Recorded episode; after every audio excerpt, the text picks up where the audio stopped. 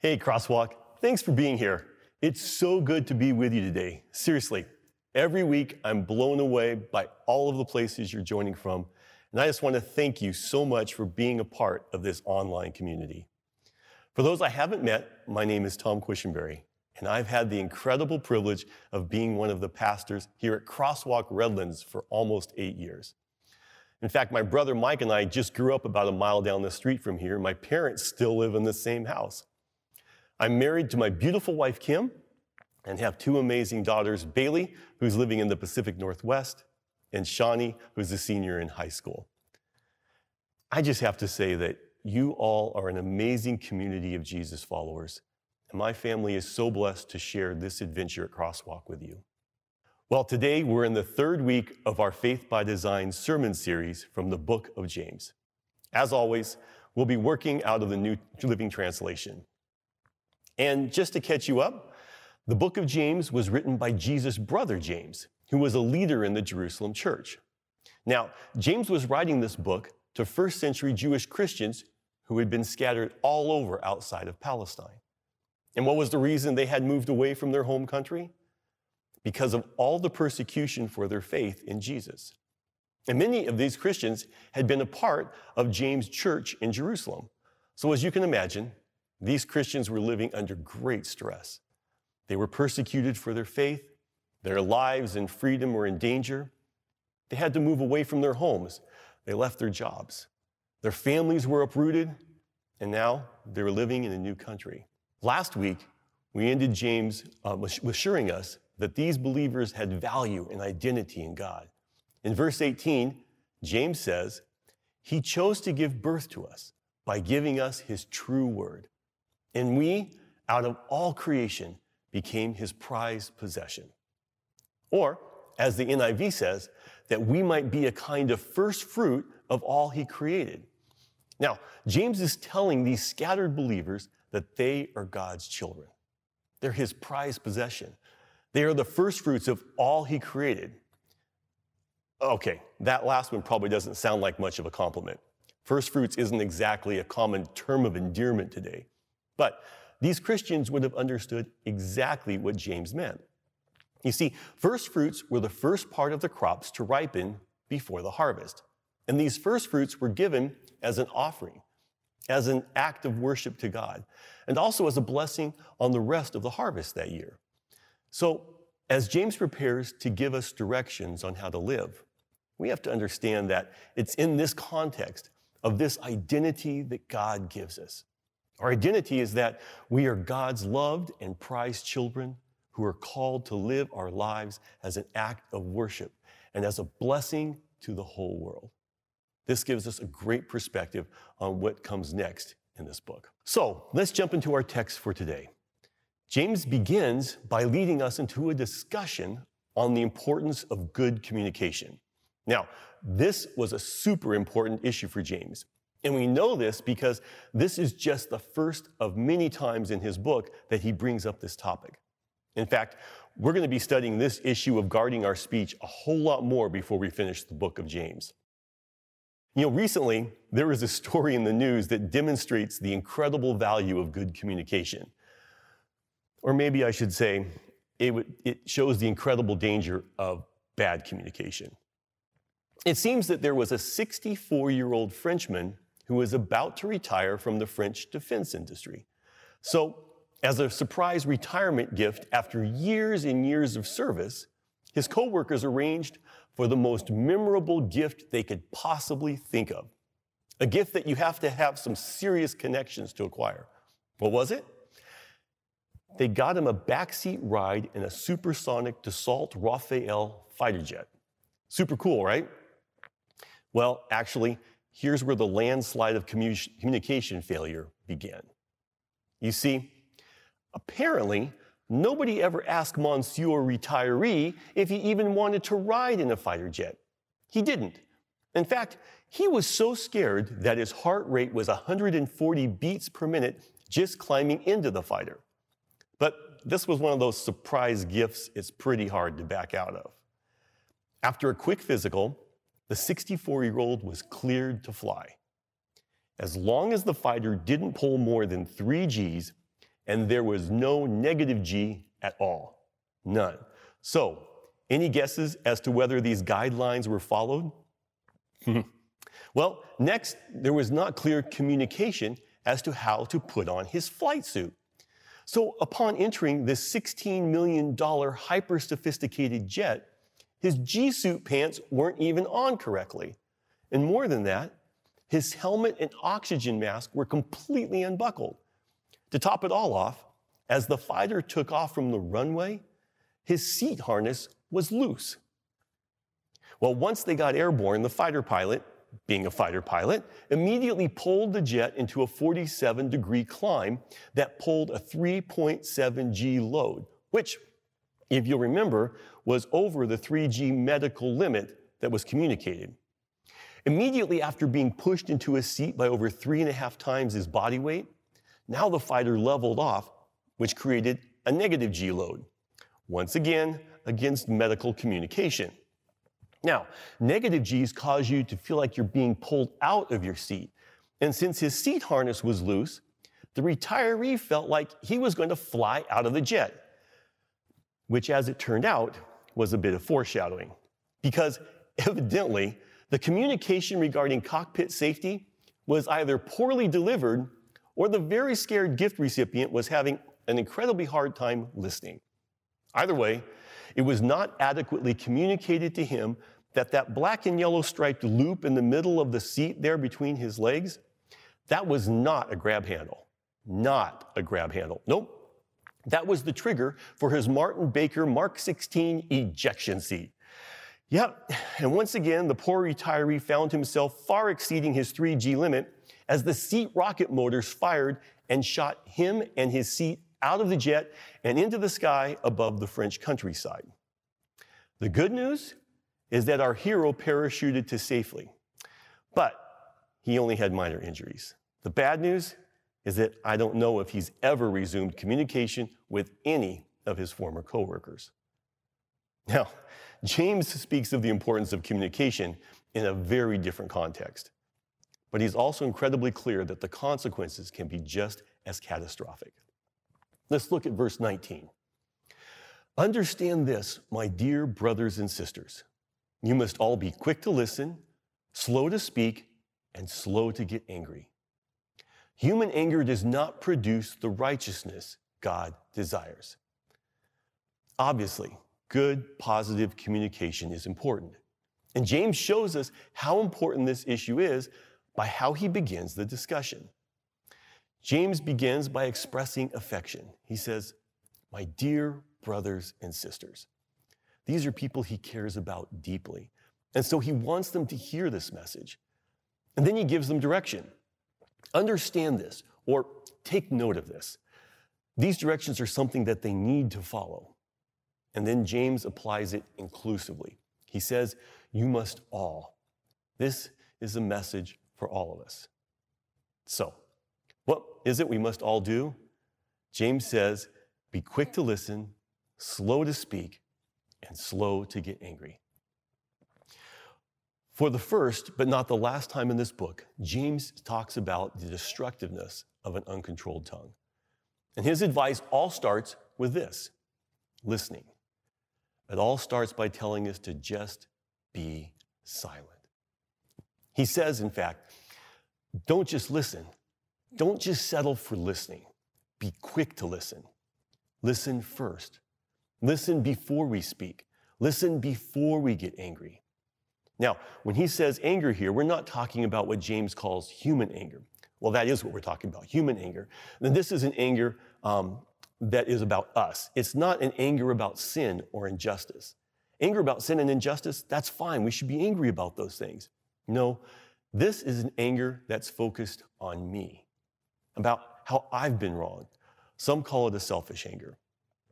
I didn't win the argument, or I feel offended, or I feel neglected, or I, you get the idea.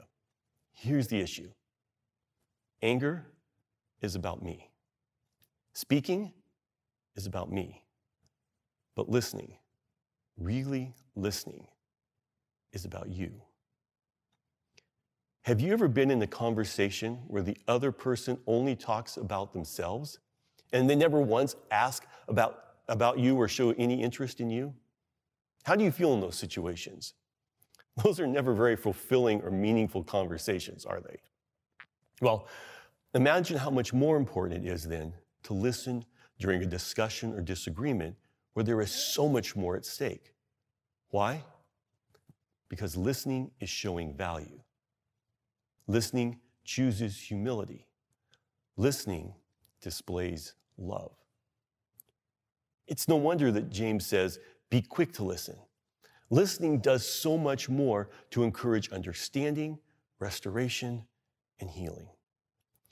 There's a very important reason now that James brings up the value of controlling our tongues right here at the beginning. It's because stress makes us want to do the exact opposite of what he's just said. Under stress, we're quick to speak, and under stress, we're especially quick to get angry. How many times have you experienced somebody get angry with you and you're thinking, what could I have possibly done to make you that angry? You've barely even talked with me. There was a time when I was just driving at the speed of traffic in a middle lane on an uncrowded four lane highway, and all of a sudden I have this pickup truck flying up right behind me, and the driver's waving his arms and not exactly using his um, church words. He, he was obviously very angry that I was in the way in his lane that he had chose to use, even though he could have easily just gone around me. And seriously, he must have been driving like 90 miles an hour. This guy's anger was just all out of proportion to what was happening. I hadn't done anything, and suddenly there's a man yelling at me in my rearview mirror. Now, I'm sure those of you in hospitality or service occupations, you've experienced stories like this more times than you can possibly remember or you care to remember. It's because people are really experiencing stress that they can't control in other parts of their lives. And they're just unloading it on you and me. And if you find that you're the one who is most often leading with this kind of anger, that you're the one who's getting angry so quickly and out of proportion, maybe it's time to put a name on it and own what the actual source of your anger is. It might even be the perfect time to seek out some professional help to find healing or resolution to whatever that stress or hurt is, and then break out of that cycle that's leading with anger. Well, getting back to the text, let's be clear that these early Christians were experiencing a ton of stress. It was from all the persecution and the challenge in their, challenges in their lives at this time. And look, let's also be very honest. So are we. We're in the middle of a global pandemic Every day we're hearing about new COVID cases and the growing death toll. We've all had a lack of social contact for several months now, and we probably know people who've been sick. And we're all missing being together to worship. Then there are all the job losses and a lot of financial strains. And we are again wrestling the re- with the reality of racial inequalities and the social unrest that inevitably follows to bring about change. Today, so many people are scared or hurting or stressed or angry. And James is concerned that this would lead them and us to relational conflicts that could lead to sin against others. Now, this was to be applied both to the unbelieving persecutors and to the fellow believers. See, James wants them to maintain purity toward enemies as well as friends, because that's the way of Jesus. Today, it's way too easy for our trials and stress and anger to lead us to see people only as issues or sides or enemies, rather than seeing all people as children of God that Jesus died to save. But if we aren't first focusing on people as people and the way Jesus' mission is calling you and me to love in any given situation, then we're missing our calling. James says at the end of verse 20 that this does not produce the righteousness God desires. And this is why James goes on to say in verse 21 So, get rid of all the filth and evil in your lives, and humbly accept the word God has planted in your hearts, for it has the power to save your souls. Look, James wants us to remember that we are surrounded by evil in this world. It's like we're swimming in it, it's all around evil that leads to death. So we need to get rid of it. It's just logical. And how do we do this? James says we need to humbly accept God's word that God has already planted in the believer's heart, in our hearts. This is a call to focus on the Bible and the good news of Jesus and the salvation he provides. And then James explains this deeper with a really interesting illustration. He starts it in verse 22 and he says, But don't just listen to God's word, you must do what it says. Otherwise, you are only fooling yourselves. For if you listen to the word and don't obey it, it is like glancing at your face in a mirror. You see yourself, walk away, and forget what you look like. Okay, that's a little unusual. What in the world does he possibly mean when he says that? What James is saying is that when we look at ourselves in a mirror, what we see isn't something we have to remember and take with us as we go about our business of the day. We can look, about our, look at our appearance and then just forget about it. In fact, sometimes we want to look at our appearance and truly forget about it. We, we don't always like exactly what we see. But what James is saying is we just don't need to keep thinking about what we look like because what we look like is useless for the work of the day. James tells us, in other words, look, don't treat God's word this way. Don't hear God's word of salvation and then live your life as if God's word is completely useless. Let's put it another way. It would be like a spouse saying that while they're at home, they'll acknowledge that they're married and they value their spouse and their marriage. But once they leave the house, they don't believe they need to live as if they're married. Doesn't make any sense, right? And if you're not clear on this and why it doesn't make sense, just ask your spouse. But I suggest you be ready to run when you ask. I'm pretty sure they can clear up the error of your thinking really quickly. Look, when we value something, we live out that value. If we say we're committed but don't live out our commitment, we're just fooling ourselves. Or as James says, don't just listen to God's word, you must do what it says. Well, James continues this thought in verse 25. He says, But if you look carefully into the perfect law that sets you free, and if you do what it says and don't forget what you heard, then God will bless you for doing it. Now, this is just a super practical approach to God's word. This is classic James. Do what the word says, and you'll be blessed, right? Let's use our marriage illustration again. In the marriage, you all want the blessing of a good marriage. And there are things that go into making it good. When you love someone, you want to get to know them better. Because, well, there's so much you realize that you don't know, and you want to know it all. When you remember, um, when we remember that what it was like when we first met, right? We first meet and we want to talk forever. We talk for hours. We ask questions and we try to understand the other person. You want to know what makes them tick. You want to know what makes them happy and fulfilled. You, know, you want to know what their dreams are. But as you get to know each other better, you tend to assume that you know it all already. You, that all you really need to know is there. And it's easy just to stop learning. And well, we all know that's not going to end well, right? We need to keep learning about each other through the entire relationship. Why? Because there's always more to learn. People don't stay static. There's more to understand. We have to do it. Why? Because this makes a relationship grow deeper. But hearing all these amazing things about the one you love isn't going to be of much use if you don't remember them. There are things you need to remember. Remember their birthday. Remember your anniversary. Write that one down. Remember how many kids you have. That's kind of important. Remember what buttons not to push. Remember what gives them joy in life, what makes them feel loved and valued. And there's so many more. But all this knowledge doesn't do much good if you don't do something with it. So, you need to take all you've learned and you need to actually put it all into practice. You see, living out what you know helps the relationship grow stronger for both of you. And this is exactly what James is trying to tell us the very same thing.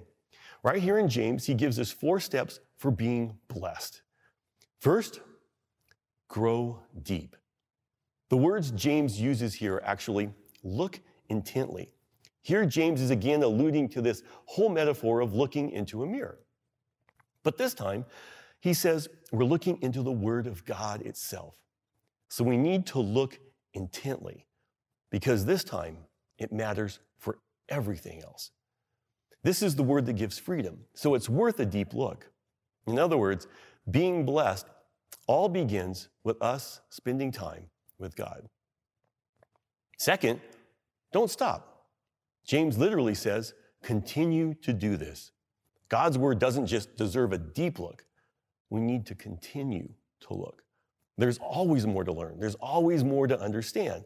This isn't a time for kind of a one and done mentality. We need to keep looking and keep learning. Why? Because continued time with God is what transforms us. And third, don't forget. James is saying, don't just let it go in one ear and out the other, right? We know that doesn't go well. Learn what God has to say. Remember what God asks of us. And fourth, do it. The literal reading makes this clear. I love this. Literally, the text reads, being not a hearer of forgetfulness, but a doer of action. So good. Say it again. Being not a hearer of forgetfulness, but a doer of action. James says, live out God's word. Then you'll be blessed. Finally, James, concludes our text by giving two specific examples of living out God's word. And we find it starting in verse 26. He says, if you claim to be religious, but don't control your tongue, you're fooling yourself, and your religion is worthless. Pure and genuine religion in the sight of God the Father means caring for the orphans and widows in their distress and refusing to let the world corrupt you. Here, James focuses on two things. First, the importance of being very careful in what we say. And you're thinking, but James, we just talked about this, right? Well, why are we talking about it again? Because James wants to drive home the huge importance that controlling the tongue has for the Christian life. When describing this idea, James actually uses an equestrian term. The literal meaning that he says is keep a tight rein on the tongue. Now, people who like to ride horses, they tell me that the way it's supposed to work is that you control the direction of the horse through the rein and the bit. Where the rein goes, that's where the horse goes. But when I was a kid and someone tried to teach me how to ride a horse, it didn't turn out quite the same way for me. The next thing I do, I felt like I was hanging on for dear life as the horse went where it wanted to go, and it was going there fast. Now, I'm pretty sure it was my fault and I didn't do it correctly, but I learned that in a big hurry that horses are bigger than me, stronger than me, and can have a mind of their own kind of like our lives. So now I love to drive cars. Why? Because they're a lot of fun to drive. And two, because my car always goes where I point the steering wheel. So if you're like me, you may need to think of James as saying that just like a car goes where the wheel is pointed, so your behavior follows where your tongue goes. And if you're not giving any attention to controlling what comes out of your mouth, but you claim you're living for God, you're just deceiving yourself. It's like saying, I don't have to pay attention to what I do with the steering wheel, the car will get there. In fact, what James says is your religion is worthless. Those are some rough words, James. Come on. But he's super clear. If we claim to follow Jesus, we need to show love through our actions and our words. Second, James says that we need to care for the orphans and widows. In fact, it's not just James. In a number of places throughout the Bible, it says that we must look out for the widows and orphans. If you were a widow or an orphan in that first century, you had very little means of supporting yourself because, well, that society was set up so that it was the men who worked and provided income for their families. So when the husband and the father died, you were in real trouble. If you didn't have family that was willing to care for you, then you were stuck begging or selling yourself as a slave, or starving, possibly worse. So when we talk about the orphans and widows, these were the groups in James' day, in that first century, that were the ones who were powerless or had difficulty protecting themselves. Or you could say they represented those experiencing affliction or oppression. This value of giving active care or help to the powerless, the afflicted, the oppressed, it's something we see so clearly in the life of Jesus. Jesus identified with this group, and he spent much of his ministry helping or empowering those that were afflicted and oppressed, either because they, of their circumstances, their physical condition, their nationality, or even their social status. The fact is that religious leaders actually derided Jesus himself because he spent so much time with those that they saw as beneath them. And again, if our religious practices aren't caring for people in this way, then they're deceptive. Why? Because they misrepresent God's character. And James says they're worthless. I don't know about you, but this makes me pause and really challenges me to evaluate my own life and practice. James is telling us that if you consider yourself a follower of Jesus and you just act religious, it's worthless because Jesus' followers are going to live lives of love and compassion. Earlier this year, a guy visited Crosswalk several times while he was here visiting in the area. And then he shared this story. He said he didn't actually know what to do with Crosswalk at first because it was so different from what his experience with religion had been. Sure, the, the worship service was different, but it was more. See, he had grown up in a church where everyone was concerned with the outward forms of religion, but it didn't seem to change their lives. In fact, he said the three people who were the most outwardly devout religious people, the ones who always sat in the front row and did all the right things in church, were actually not nice people. His memory was that they were the most mean and unloving people that were there. Religion had not been something that actually positively impacted his life. It had just been about going through the motions, jumping through some hoops, making it look right. But he said that at Crosswalk, people were genuinely friendly and kind. They actually wanted to know how he was doing, and they cared about him. They spent time, they got to know him. He was listened to, valued, he was loved. He experienced Jesus. Today, Crosswalk, we find ourselves in a world that's immersed in a time unlike any we've seen before. And we have a lot in common with these Christians James is speaking to. Like James' day, there's stress and uncertainty, and so many people are scared or hurting or anxious or angry today. And right now, people need this experience of Jesus that our guest talked about. Today, our churches may be locked up, but we're not. We can be out there James tells us that we must be Christ's followers who have deeply experienced God in His Word. We must see people as people, not categories or sides. We must listen to those who need to be heard. We must be slow to anger with those who are angry. We must ask forgiveness for those we've hurt. We must look after those in distress and offer help to the ones who are oppressed. We must now be Jesus followers who are doers and not just hearers. And every chance we get, every chance we get, we have to love. And we have to love well. Pray with me. Jesus, we are humbled to be called by you, to somehow represent you and the God of love and compassion and grace that you are, to be followers of yours that do just that. We follow we actually do what you call us to do. We don't let it be enough just to know the right thing or say the right thing. We want to be people who are the embodiment of your love and your grace and compassion, especially in this time and place in this world where there is so much hurt and discouragement or fear or unknown. Lord, may people catch a glimpse of you as they are loved. May they catch a glimpse of your hope and your promise and of something better. And may we be a part of that change that must take place in this world. And we love you. In your name we pray. Amen.